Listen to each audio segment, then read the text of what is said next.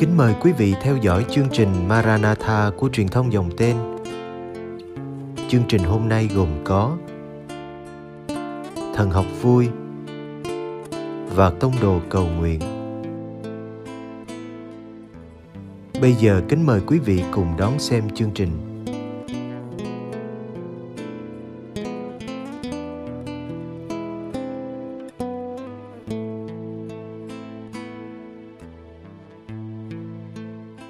Vị và các bạn thân mến, trong bài này chúng ta sẽ tìm hiểu một số hệ luận thần học của tín điều Thiên Chúa Ba Ngôi.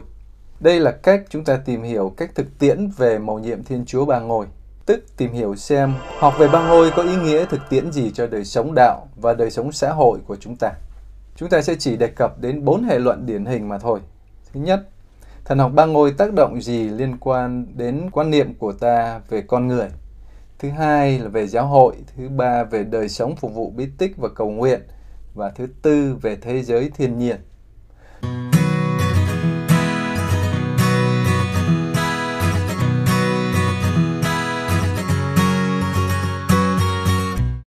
Trước hết, tín điều Thiên Chúa Ba Ngôi gây ảnh hưởng lên quan niệm về con người.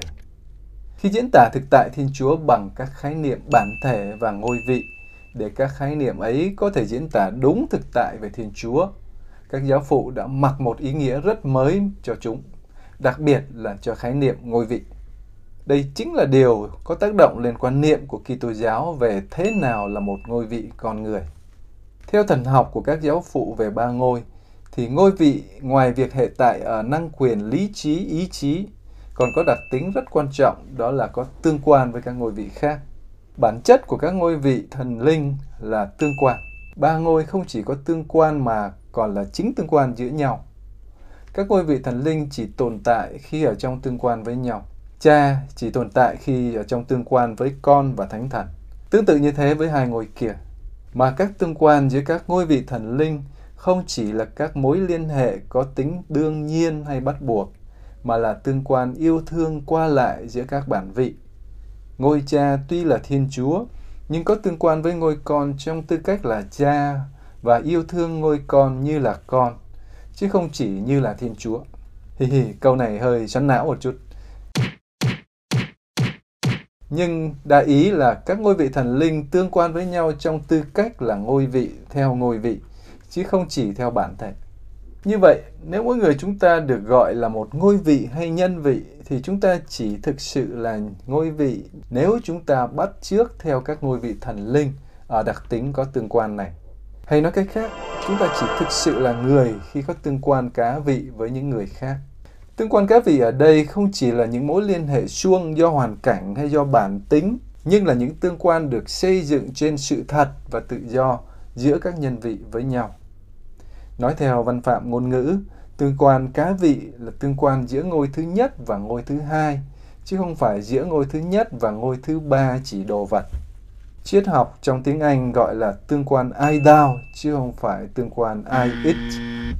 Nói tóm lại, thần học về Thiên Chúa Ba Ngôi giúp ta ý thức được nhân vị của mình trong tương quan với nhân vị của người khác, mời gọi ta biết tôn trọng và yêu thương người khác như những nhân vị.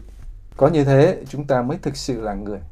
Thần học về Chúa Ba Ngôi cũng cho thấy giá trị tuyệt đối không thể chối cãi của nhân vị, tức phẩm giá của mọi người đều như nhau. Đây chính là nền tảng của bản hiến trương Liên Hiệp Quốc và của khái niệm quyền con người của hầu hết mọi quốc gia. Hệ luận thứ hai của thần học Ba Ngôi liên quan tới giáo hội. Thần học sau công đồng Vatican II chú ý đến nguồn gốc của giáo hội. Giáo hội không chỉ bắt nguồn từ Đức Kitô mà thôi, nhưng từ chính Thiên Chúa Ba Ngôi. Giáo hội có tương quan với từng ngôi vị thần linh, là dân của Thiên Chúa Cha, là thân mình của Đức Kitô và là đền thờ của Chúa Thánh Thần. Điều này giúp ta hiểu rõ hơn bản chất vốn là mầu nhiệm của giáo hội và làm phong phú hơn đời sống bí tích cũng như mục vụ của giáo hội. Hơn nữa, thần học về ba ngôi cho thấy Thiên Chúa không đơn độc. Ngài tuy duy nhất nhưng cũng là cộng đoàn hiệp thông giữa cha, con và thánh thần. Như vậy, nếu giáo hội như công đồng Vatican II nói có nguồn gốc từ Thiên Chúa Ba Ngôi, thì tự bản chất giáo hội cũng là một cộng đoàn hiệp thông, phỏng theo sự hiệp thông giữa ba ngôi. Giáo hội chỉ thực sự là giáo hội khi có sự hiệp thông, tương quan giữa các thành viên với nhau trong tư cách là các nhân vị. Ta chỉ thực sự là Kitô hữu khi có tương quan với Chúa Cha, với Đức Kitô, với Chúa Thánh Thần, cũng như tương quan với nhau. Như mỗi ngôi vị thần linh, trong khi duy trì sự độc đáo của mình, hiện hữu hoàn toàn trong sự hiệp thông bình đẳng với các ngôi vị khác, thì mọi thành viên trong giáo hội cũng cần tôn trọng sự khác biệt của nhau trong khi hòa quyện với nhau trong tình yêu thương và tôn trọng bình đẳng lẫn nhau. Nói cách khác, giáo hội chỉ thực sự hiện hữu nơi đầu các Kitô hữu biết yêu thương và tôn trọng nhau với cùng phẩm giá như nhau. Chính ý thức giáo hội như là sự hiệp thông này đã thúc đẩy những quan niệm mới và cải cách trong giáo hội sau công đồng Vatican II. Điển hình là quan niệm về sự hiệp thông giữa các giám mục với nhau và với Đức Giáo Hoàng, giữa các giáo hội địa phương với nhau và với giáo hội hoàn vũ. Các giám mục không còn bị xem như là cấp dưới của Đức Giáo Hoàng nữa, mà là anh em cộng sự với Ngài để chăm sóc giáo hội hoàn vũ. Giáo hội địa phương không còn bị xem như là một phần của giáo hội hoàn vũ nữa, mà là hiện thân cụ thể ở đây và lúc này của toàn bộ giáo hội hoàn vũ. Về mặt tổ chức, các hình thức hội đồng được hình thành ở mọi cấp độ nhằm cổ võ sự tham gia bình đẳng của hết mọi người, từ cấp độ hội đồng giáo khu cho tới hội đồng giáo xứ, giáo phận, tổng giáo phận, hội đồng giám mục và thượng hội đồng giám mục. Hệ luận thứ ba của thần học về Thiên Chúa Ba Ngôi liên quan đến phụng vụ và cầu nguyện. Thực ra, phụng vụ chính là nguồn từ đó thần học rút ra tín điều về Thiên Chúa Ba Ngôi.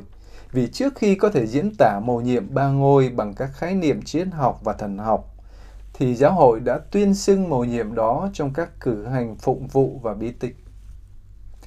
Ngay từ thời sơ khai, các cử hành phụng vụ của giáo hội luôn bắt đầu bằng lời chào có cấu trúc ba ngôi. Nguyện xin ân sủng của Đức Giêsu Kitô, tình yêu của Chúa Cha và ơn thông hiệp của Chúa Thánh Thần à, cùng tất cả anh chị em. Toàn bộ phụng vụ là năng động hướng lên Chúa Cha, ngang qua Chúa Con và trong Chúa Thánh Thần.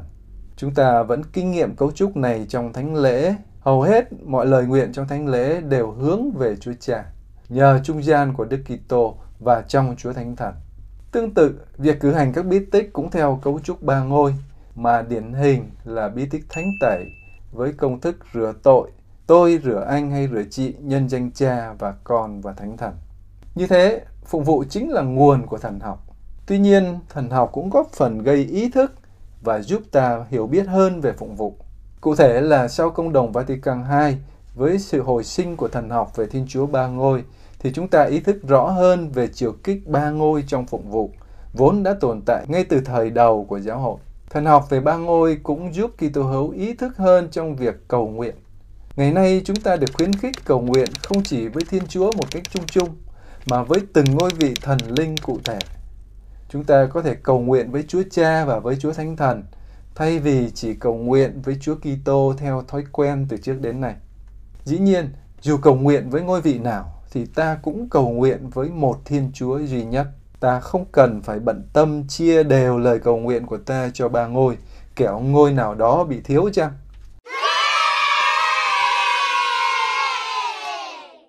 Tuy nhiên, Việc cầu nguyện với từng ngôi giúp ta có tương quan cá vị hơn và thực hơn với Thiên Chúa, vốn không phải là đấng vô danh hay không có khuôn mặt. Ngài có danh xưng và khuôn mặt là Cha, Con và Thánh Thần. Chính Chúa Cha lắng nghe lời cầu nguyện của ta qua trung gian Chúa Con là Đức Kitô và chính nhờ Chúa Thánh Thần mà lời thầm thì của ta trở nên đúng là lời cầu nguyện và có thể bay lên tới trước tôn nhan Chúa Cha. Thứ tư, hệ luận cuối cùng của thần học ba ngôi liên quan đến quan niệm của ta về thế giới thiên nhiên. Chúng ta nghe giáo lý dạy rằng chính Thiên Chúa sáng tạo nên trời đất muôn vật. Tuy nhiên, sau khi tìm hiểu về Thiên Chúa ba ngôi, chúng ta có thể thắc mắc, nhưng ngôi vị thần linh nào sáng tạo? Thiên Chúa không phải là đấng vô danh như là cha, con và thánh thần. Vậy cha hay con hay thánh thần sáng tạo? Hay là cả ba ngôi sáng tạo? Chúng ta cũng hay nghe giáo lý dạy rằng Chúa cha sáng tạo, Chúa con cứu chuộc và Chúa Thánh Thần thánh hóa. Điều này đúng nhưng cần tránh bị hiểu lầm. Thần học của giáo hội không bao giờ quan niệm rằng có một sự phân chia công việc giữa các ngôi vị thần linh, như thể là mỗi ngôi sẽ phụ trách một việc, trong khi các ngôi khác làm việc khác. Như thế là trong khi Chúa Cha sáng tạo thì Chúa Con và Chúa Thánh Thần không can dự gì vào việc sáng tạo. Điều này cho thấy Thiên Chúa bị phân chia và đánh mất tính duy nhất của Thiên Chúa. Ngược lại, như trong mọi công trình khác của Thiên Chúa, trong công trình sáng tạo thì cả ba ngôi đều tham gia, nhưng với nét đặc thù và vai trò riêng của mình. Tức là chính Chúa Cha sáng tạo qua Chúa Con hay ngôi lời và trong Thánh Thần. Quan niệm như thế này vừa giữ tính duy nhất của Thiên Chúa, vừa giữ sự phân biệt giữa các ngôi vị thần linh. Vậy, cách cụ thể, Chúa Cha sáng tạo qua Chúa Con và trong Chúa Thánh Thần có nghĩa là gì? Điều này có thể được giải thích như sau. Chúa Cha là nguyên nhân tác thành của công trình sáng tạo. Chúa Con là nguyên nhân mô thể và Chúa Thánh Thần là sức sống của toàn công trình sáng tạo. Hay nói cách khác, nhờ Chúa Cha mà mọi vật hiện hữu vì được Cha thông truyền sự hiện hữu của Ngài. Nhưng khi hiện hữu, mỗi vật phải hiện hữu theo một cách thức hay hình thái riêng. Cây cam hiện hữu theo cách thức khác với cây bảng và khác với con mèo. Vậy, Chúa Cha làm cho từng vật hiện hữu theo những cách thế mô phỏng theo Chúa Con, đấng là Logos, tức là nguyên lý hữu lý của mọi vật. Hơn nữa, mọi vật hiện hữu đều cần sức năng động từ cấp vật lý tới cấp sinh học rồi cấp ý thức. Vậy chính Chúa Thánh Thần là sức sống này nơi mọi vật. Hiểu như thế, chúng ta thấy cả ba ngôi đều hiện diện trong công trình sáng tạo. Tuy rằng mỗi ngôi có một vai trò riêng, tùy vào đặc tính riêng của ngôi vị mình. Như vậy, dấu ấn của Thiên Chúa Ba Ngôi có ngay nơi từng vật trong toàn bộ công trình sáng tạo. Điều này gợi hứng cho chúng ta tôn trọng mọi sự vật trong thiên nhiên, trân trọng nét đẹp riêng của từng vật và ý thức sự liên đới lẫn nhau của toàn bộ thực tại thiên nhiên. Nói cách khác, thần học về Thiên Chúa Ba Ngôi có thể giúp ta ý thức bảo vệ môi trường nhiều hơn. Như vậy, chúng ta đã kết thúc bài này với bốn hệ luận thần học của tín điều Thiên Chúa Ba Ngôi. Trong bài sau, chúng ta sẽ tìm hiểu về đề tài Thiên Chúa sáng tạo.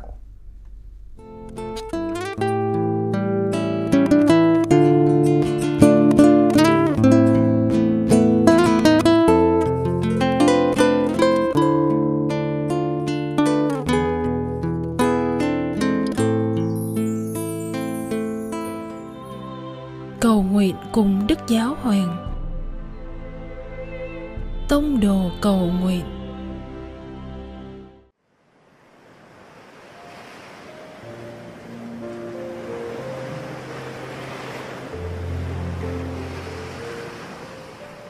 Cùng Chúa Giêsu buổi tối.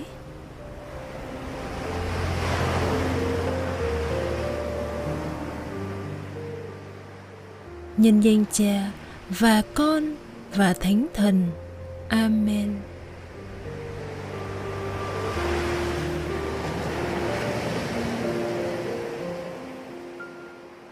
Vào lúc cuối ngày, con gác lại mọi việc và nhìn lại những gì đã diễn ra hôm nay trong sự thanh lặng nội tâm.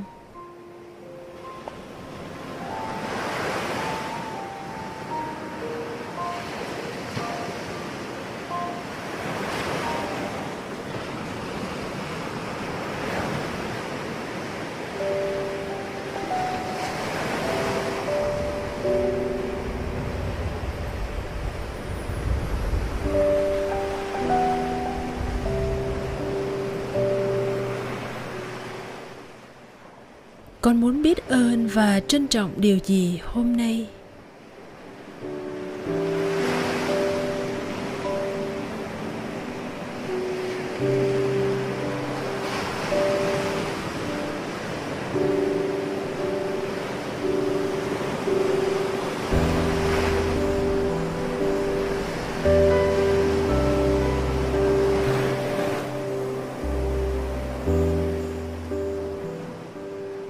Con điểm lại và nhận ra những khoảnh khắc chúa tỏ lộ sự hiện diện của ngài qua những cuộc gặp gỡ của con với tha nhân.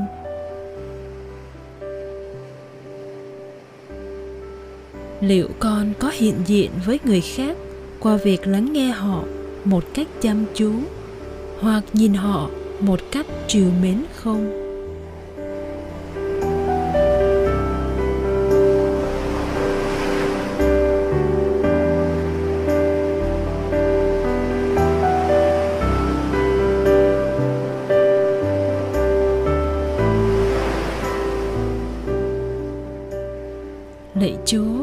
Xin ban cho con đôi tai biết lắng nghe và ánh nhìn biết tôn trọng người khác.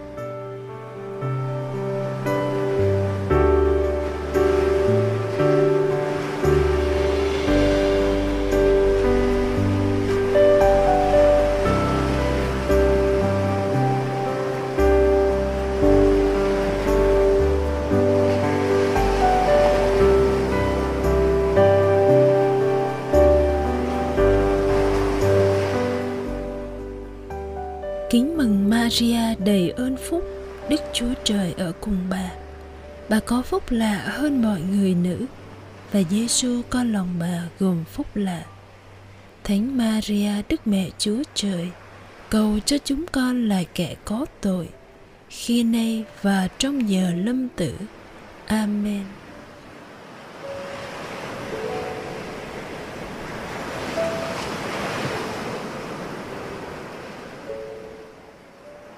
Nhân danh cha và con và thánh thần. Amen.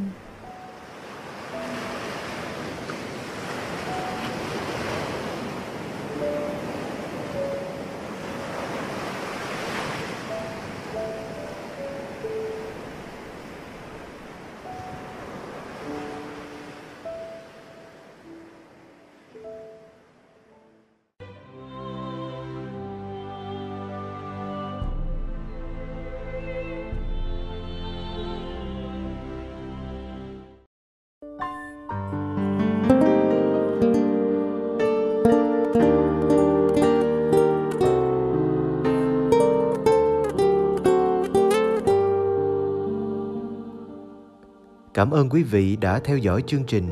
Kính chúc quý vị một đêm an lành trong vòng tay yêu thương của Chúa Giêsu và mẹ Maria.